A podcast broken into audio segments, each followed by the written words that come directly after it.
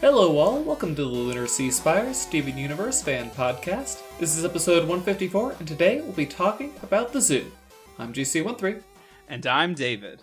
So uh, here, here we get to the penultimate episode of the bomb. Things are really heating up. Gareg breaking hearts as always. Oh my goodness. Yeah, everyone got completely crushed. I mean, this guy is just an absolute dream.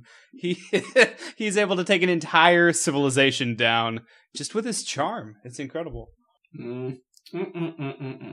Uh, I think I think part of Gareg is going to miss the zoo, though. He seemed to like it. Yeah, then not not a lot of anxiety, anything to care about. Uh, no diamonds coming after your planet. It's nice. Definitely not going to need his relaxation music there. nope. or uh, or whatever that heavy metal noise was. yeah, you know, I don't think he could have stayed too long there though, because they didn't even have music. Yeah, I mean, no guitars. What kind of place is that? Right. So, so how did you? Uh, this was our first and only experience with the human zoo. How did you feel? You know, you only get eleven minutes, and you don't, you can't even take the full eleven minutes to to flesh out this idea of what this human captivity place in space would be like.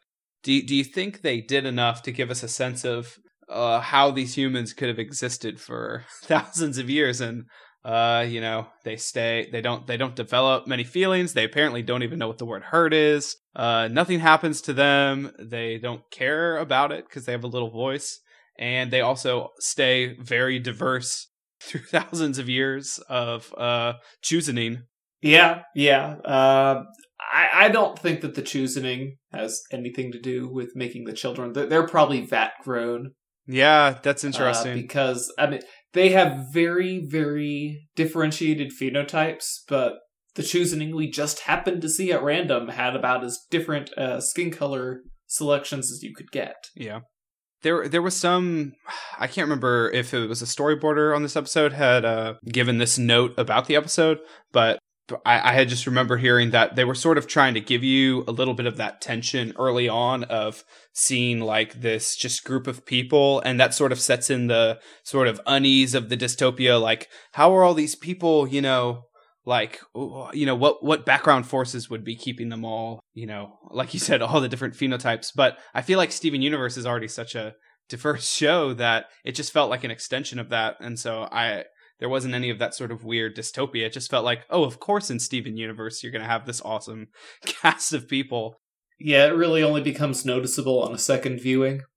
Right. Well, especially you know, just during the choosing, you're like, yeah, uh, you're like, okay, well, that's not going to work out. But also, surprisingly, we don't really see any kids at all. There's no one Steven's height anyway. Uh, everyone just seems to be young adult I don't even know. What's the oldest person we see in the crowd? That might also be a little uh, disturbing. Pretty, yeah, pretty young is the uh, oldest they get. Mm, that might be a sort of other. You see, there's those things that that might be kind of intentional, like oh, everyone's sort of young. What happens to the maybe like a the giver situation? But mm. um. It, it is really weird though because Steven and Greg just happened to be put into the same area, so I doubt that they have several different uh, groups of Zoomans, and I doubt that they have the kids all in their own little area too, because I mean Steven's obviously too young for the choosing, but he's the only one kept outside of the circle there. So right.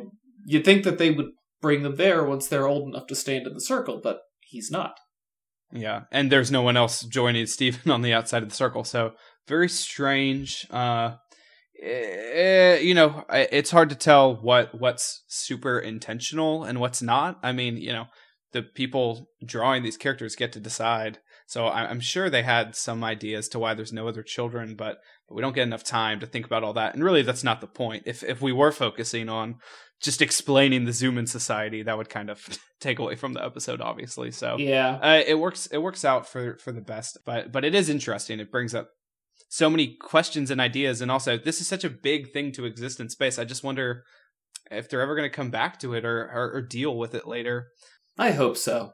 Yeah. But this episode uh watching it again i was thinking that maybe the existence of the zoomans is kind of an analog for how your typical gem, you know, subtype exists. You know, Holly said in the previous episode that the humans are easy to control uh, once you know how to handle them. Mm. And then you see in this episode, they're all going through a very, um, I don't want to say strict routine, but it is kind of socially enforced.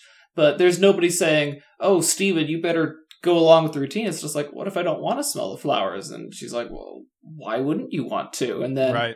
come on, aren't, aren't you going to clean off in the pool? It, seems like they're applying gem logic to the humans. It's like, okay, they're humans. They all like to do the same thing. So eh, just gentle prodding. And humans are kind of responsive to that kind of social control. So I guess it worked out. For sure. Yeah, I, I again it'd be interesting to see if there's any other sort of alien species that they've subjugated or, or, dealt with, what what that looks like. But it seems that humans might be a pretty pretty rare thing form of life, you know, in the universe for this for this zoo to be formed, for instance. So yeah, well, this is this wouldn't be the first, or this wouldn't be the only time I should say we've seen the gems relate to humans as though they are simply gems, because we'll later see in are You My Dad and I Am My Mom that they're like, oh yeah, these are all subtypes of humans and each one is the same. Exactly. Like, I found a Connie. Yeah, you'd think for all the time they've been around. Again, uh, it, I wonder how many other forms of life, if there are any out there. I mean, maybe humans, and that could become a bigger point in the show too. You know, relating this sort of gem gem culture and and just gem, I don't know, uh, species to humans. Like that might be part of Steven's role in making them realize, like, you know, you're the two intelligent species of the universe, and like, there's more, there's more connections here than you guys are realizing. But maybe not, uh, maybe not the subtype so much. There's not, there's not that many my dads around. There's only one, and he's an amazing audio daddy-o. So yes, yes, he is. But I, I don't know, just the just the line between Steven and Greg. that you know they don't even it's like they don't even know they're being kept prisoner. You know, they like it here. You know, how could they like it here? And uh, that's just making me think that's how a lot of people think about the gems. You know, how can the gems stand it? And it's like, well, for one, that's all they know. And then two, it's just what they do. Right. Well, and the society works out for them, really, except for the off colors. Everyone else might be pretty all right off. Yeah, it keeps even if you look at the Crystal Gem rebels, I mean Pearl still does servant things and Bismuth still makes things. She just doesn't make buildings, she makes weapons. Yeah. The gems do pretty well for themselves, I think. Right. Well, you brought up Pearl and I did I did forget about them. Some gems are not on on the best, you know, bi- at least Bismuth's yeah, you know, get to build things or whatever and there's a sort and sort of autonomy to that versus Pearls, that that kind of sucks. But Pearl enjoys the work. She just wishes she was treated better. If Pearls Right. were treated better, I think every I think they'd be happier. I mean, Yeah. again, may, maybe maybe a Pearl wants to be a lawyer. I mean, you get the rare rather than calling her a defective, maybe you let her be a lawyer. But you know, for the most part, the gem Mhm. manufacturing process seems to be on point. But yeah, that was the big thing that uh, hit me thinking about the humans or the Zoomans as kind of a metaphor for gem society. Yeah. Uh, it'd be interesting to see if they extend it any farther. But uh, something you mentioned, the last episode ends with a very different ending than the way this one begins. I I was watching for it this time, and I realized why they did it because neither of those lines would fit as the the other. Like the, Mhm. the way this episode starts, you couldn't end the other episode like that. So I guess they just fudged it. Yeah. Well, and, and the thing is with Steven Universe, and, and it annoys me, but I, I I'm not going to complain about it too many times on this podcast just because it doesn't need to be repeated a whole bunch. But it it's still they're still working within the constraints of it being an 11 minute and just uh sporadically aired cartoon. And so, even though for the most part Cartoon Network puts these episodes together, at least when they were written and, and produced, they they feel the need to remind the the audience that what happened in the previous episode and sort of make some of that continuity happen although they do it sort of inconsistently like you know sometimes episodes do just bleed directly into each other without the beginning of the next episode explaining what's going on Yeah. Eh, uh, but this one it's sort of like it, it what another thing about it is is the characters typically tend to vocalize exactly what happened at the end of the last one. And so that's sort of sort of what they're doing here with this transition. And it's whatever. They'll never do it as bad again as they did in um Mirror Gem or Ocean Gem after, you know, they just straight up re explain Lapis and you're like, I just saw that happen. But maybe if you were watching it back in the day. I don't know. I, I think in that episode it made sense. Uh, I think the the way Pearl recapped it made sense. What I what I wish they would stop doing is having Garnet explain that she can see the future. Like, okay, yes, right, yes, please. I mean, again, I, it's just the way I came to the series very very early but still not knowing who any of these characters are it's at, at the start of together breakfast when Steven is very excited to see Garnet who's not emoting at all it's like the mm-hmm. weirdest thing and they never had anyone stop to explain oh yeah Garnet's the stoic it's like you just right. pick that up from watching the episode it's like if you if the character makes a reference to having known something would happen and nobody else thinks it's weird maybe it's a character trait who knows? exactly. And th- then you see future vision. It's like, oh, that's why she knew those things. Yeah, like every time Steven, you know, floats or something, no one has to say like, you know, it's funny if Steven's or Amethyst says, "Oh yeah, he can do that now." Like that's a funny reference, but you don't have to explicitly say like it's not like uh Danny Phantom's got to say "going ghost" every time. It, you know, you don't have to announce. Uh, but with Future I'm going right, gem. They do, they do do that. So, uh, it's it's it's whatever. Um, mm. but uh, I like Steven throwing the punch at Greg. Didn't even muss the beard. I I thought that was adorable. um, it it's it, it was cute, and then also followed by that completely brutal punch and the way he that sound of him smacking against the tree. I was like I was totally with there with Greg. If you hit him one more time, there's not going to be much left to say. Like, like, what do we do now? Whatever she says. yeah, uh, it was pretty good. I will say this though: I want an emotional support amethyst. Hmm.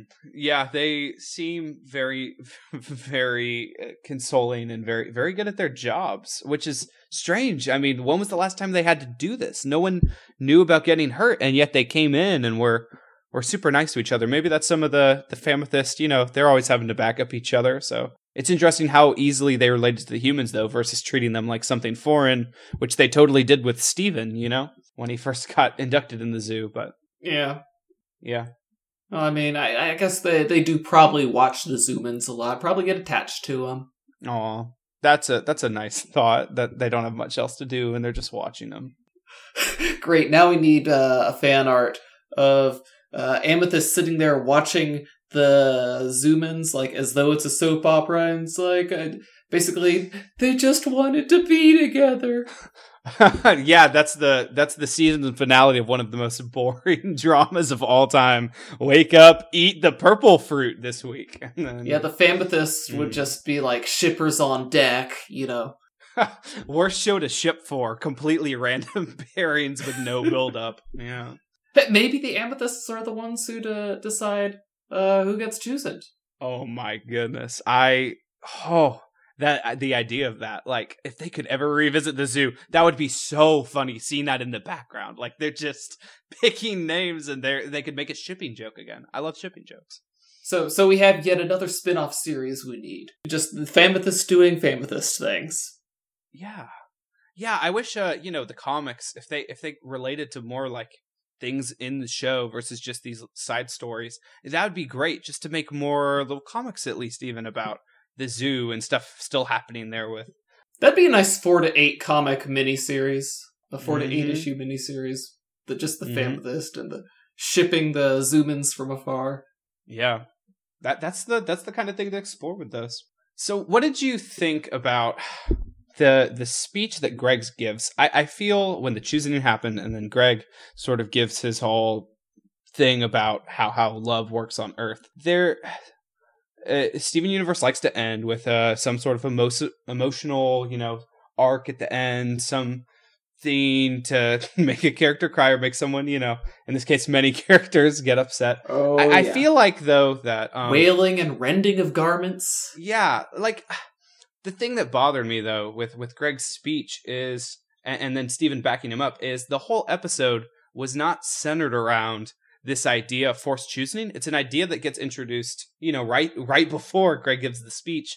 And and to me that makes it not, you know, Steven Universe has done it right. We get these emotional uh speeches delivered by characters, but they actually sort of matter like in maximum capacity we see this whole relationship play out between Ah, amethyst and greg and then when steven lashes out at the end in anger like i'm connected with that or at the end of keeping it together when we get a much softer speech between steven and garnet like i'm there because the episode was about it and i got pulled into it so that at the end it mattered but here it felt really cheesy when greg was like oh, on Earth we, you know, choose each other. And Greg's like, or Steven's like, yeah, that's how my mom and dad did it. And like, that's fine, but also it's kind of, it's just kind of there at the end and there's no build up. So when they do it, I feel like it's more like the classic kids cartoon throwing in a lesson at the end versus, but, uh, but even in those examples, they usually build it up in the episode. And unfortunately, there's, there's so many ideas to put into this whole civilization existing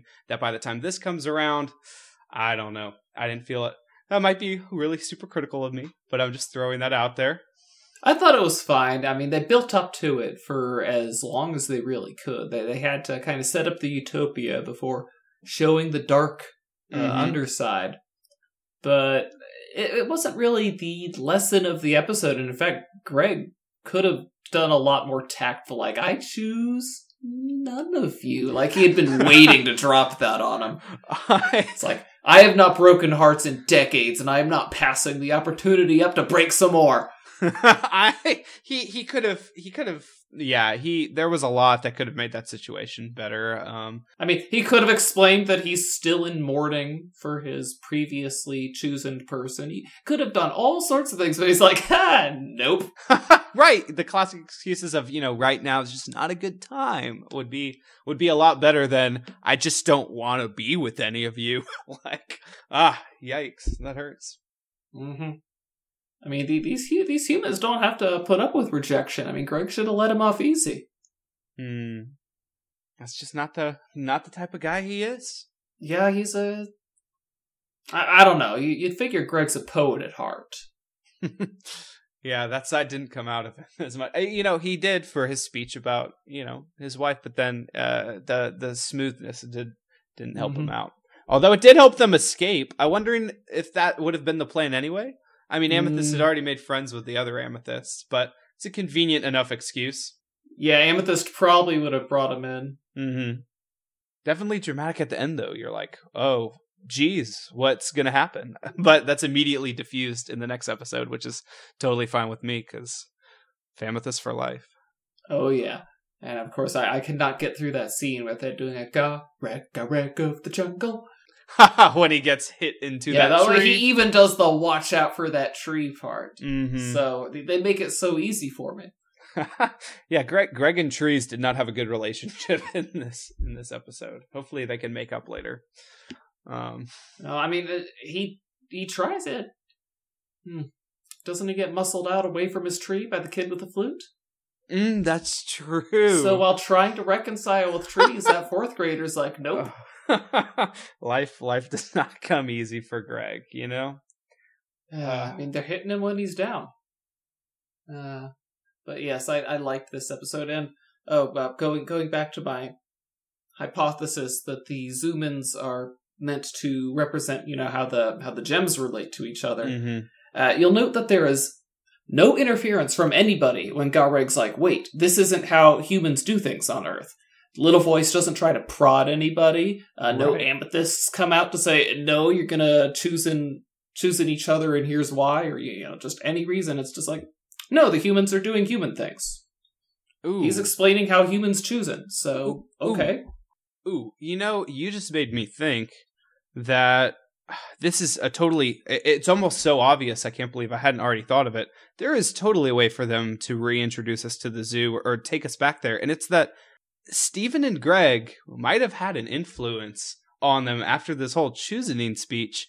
And I wonder I wonder if that is something that that they come back to. That you know, Hmm. that all of a sudden these humans have gained this sort of new earthly knowledge and maybe some of that utopia is broken a little bit or uh maybe that choosing, maybe they are ignoring the little voice more. That would be, I, I don't know how they'd pull that back in, but since it looks like we're going to be in space a lot more, there might be the chance to come back. You know, maybe the humans crack the whip and they're like, "No, we don't want your purple fruit. We want blue fruit today, and we're gonna roll down the hill, and then we're gonna reach up for the sky. You wanted to do it the other way today, but we're in control here." Yeah, I I could see that. hmm. And also marshmallows for everybody. yeah, what's this fruit stuff? I mean, give me the good stuff. The bits. The bits. Come on, say it. I love the one guy in the audience who just doesn't care at all yeah, about like the bits. Uh, that was there's, probably my favorite one. line of the episode. Um, besides the whole splash sequence, that was probably the other funny funniest moment for me.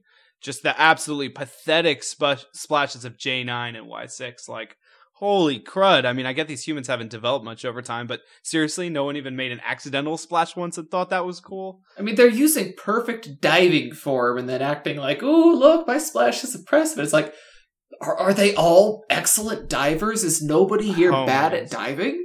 You know, I really hope that secretly uh, some of the dissenting humans weren't just taken off of this little paradise over time. You know, there's a lot of darker explanations that could come into and how this whole thing was preserved and and the humans never really developed over thousands of years but we're probably not going to explore that much. I don't know maybe the young ones are on earth on olympic dive teams and the older ones go back to earth as diving instructors.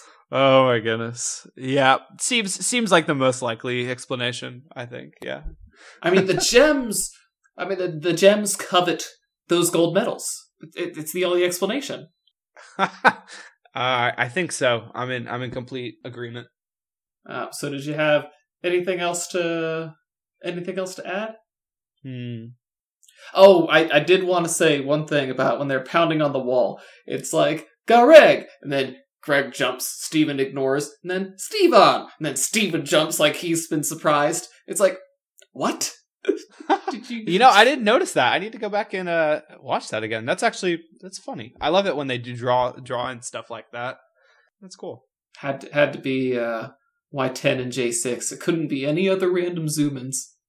Yeah, I I liked all, all, the designs overall. Those two were cool. Again, another compelling reason. I'm gonna keep saying it. Uh, we got to come back here because it it's just too big of an idea to drop, right? I mean, Steven's got a big heart. He can't leave those humans out there forever, no matter how much it might hurt them to come into the the the real the real Earth experience. But now Greg's just gonna be like, "Oh man, Breaking Hearts felt so good, Steven. We gotta go back." I mean, I'm just seeing an epic sequence. You know, Lars, a ship, some laser beams, blasting through the zoo, saving some Zoomans. It could happen. Think about it. Uh, I predict we will launch a daring rescue. oh. And then you have somebody like, uh, it would probably be Y6. Ooh, I cannot wait to see the daring rescue. Yeah, and they're talking about it on the ship already saved. Yeah. Oh, yeah. Oh, let's not get into bad Parasha and my uh, feelings on her. But anyway, yep. So the zoo overall, uh, very interesting concept to, to exist in Steven Universe. Uh, and uh, interesting second to last episode in this bomb. And man, we are about to head into some uh, the the real the meatiest episode of them all for this bomb. Oh yes, the one with the song and dance number. Always got to end in a song and dance. Yeah, you know if the episode has a big song in it, it's going to be a big deal. I think at least one person cries too. So yeah, it it gets all the. But she's marks. crying while the well, uh, she st- she stops singing to cry, and then the other one is crying while the uh, first one is singing. it's the perfect alternating combination. Oh. Uh, so yes, I guess uh, tune in next week where we will be talking about that will be all. Until then, I'm GC13. And I'm David. Don't forget to leave us a review on iTunes. Later, everyone. Our opening and closing music is by James Roach. For more Steven Universe fan related content, please visit lunarseaspire.com. Thank you for listening.